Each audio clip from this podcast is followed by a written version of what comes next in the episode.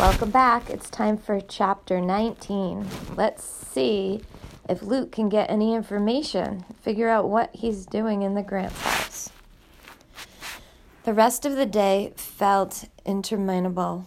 Luke wandered aimlessly around the house and grounds for several hours. He didn't encounter either of Smith's parents again, but there seemed to be a servant around every corner, and they all seemed to know everything about him, or at least about the person he was supposed to be. "Have you brought up those grades in mathematics, Master Lee?" a man Luke guessed was a butler asked him in the front hallway. "I turned up the engine in your motor scooter, sir," a mechanic in a grease-covered uniform told him out beside the garage, which looked large enough to hold a boat, and probably did, come to think of it. As the grandfather clock in front of the door chimed 7, a housekeeper scolded him. "There you are. Why aren't you washed up and dressed for dinner?" I, Luke protested. He scrambled toward what he thought was the dining room. He remembered seeing a vast wooden table in one of those rooms. Now, where was it? Mostly by luck, Luke arrived in the proper room. Mr. and Mrs. Grant were seated at opposite ends of the huge table, and two chairs were arranged between them. Smith sat in one of those chairs. Luke dashed toward the other one. "And where is your tuxedo, young man?" Mrs. Grant asked. Luke said. He noticed that both Smiths and Mr. Grant were in formal black suits with pure white shirts underneath and black bows tied crisply around their necks. "We didn't dress for dinner at school," Smith volunteered. "Lee probably forgot all about it." "Indeed," Mrs. Grant sniffed. "Well, we shan't have you forgetting here. Go and change this instant." Luke considered himself quite fortunate to be able to find his way back to his room, find a suit, a tuxedo, in his closet, and scramble into it.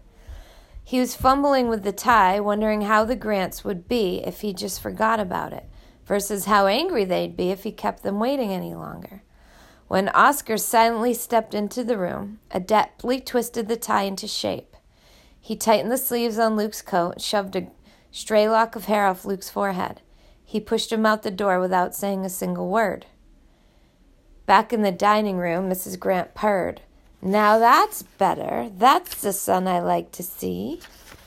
Then she and Mr. Grant and Smiths began spooning up soup that had gone cold. The dinner passed in a blur. Luke ate heartily of the soup, thinking it was a shame that there was all there was. So he was pleasantly surprised when a plateful of greens arrived next. But the courses that came after that were foods he had no hope of identifying. Once, he suspected he was eating white lumps of rice under some type of gravy, but Luke was pretty certain the gravy wasn't made from pork fat, which is the only kind he'd ever eaten before. He supposed the food was good, delicious even, but it was hard to enjoy it sitting with the sullen Smiths and Smith's icy parents. And an army of servants constantly came in and out, whisking dishes away as soon as any of them were finished. By the 9th course, Luke was aware of a strange sensation in his stomach. He was too full. "Psst, Lee," Smith finally whispered from across the table. "You don't have to eat it all." Luke noticed that the others were barely touching their food, letting the servants take away plates, missing only a bite or two. "Oh," Luke said. He wondered what happened to the extra food. Did the servants eat it? Was it thrown away? No one would be able to tell from the Grants' dining habits that there had been famines and starvation barely 15 years earlier, that food was still rationed across the land. Luke had a feeling the Grants hadn't paid any attention to the famines at all. Except for Smith's quick whisper, there was no chatter at the table. No questions from the parents like, "How's school going?" or "When do you suppose they'll have the wiring fixed at Hendricks?"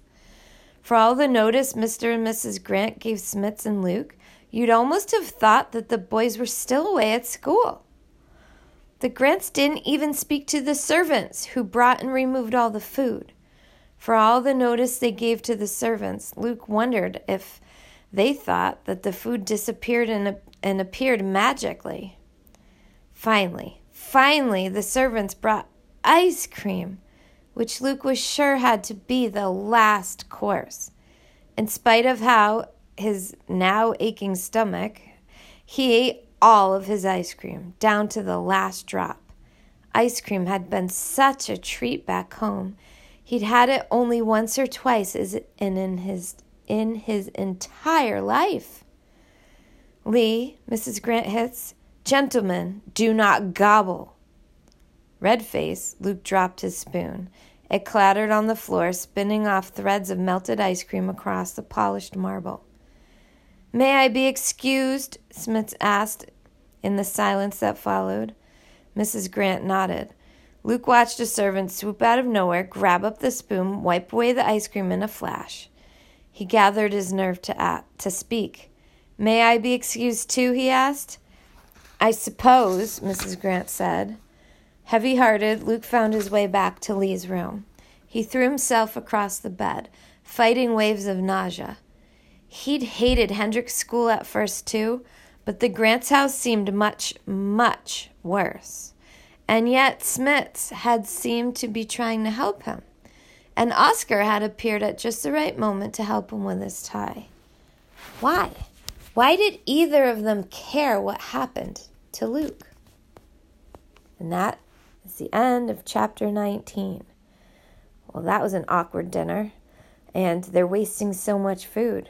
Goodness gracious. All right, post your titles. Thanks for listening.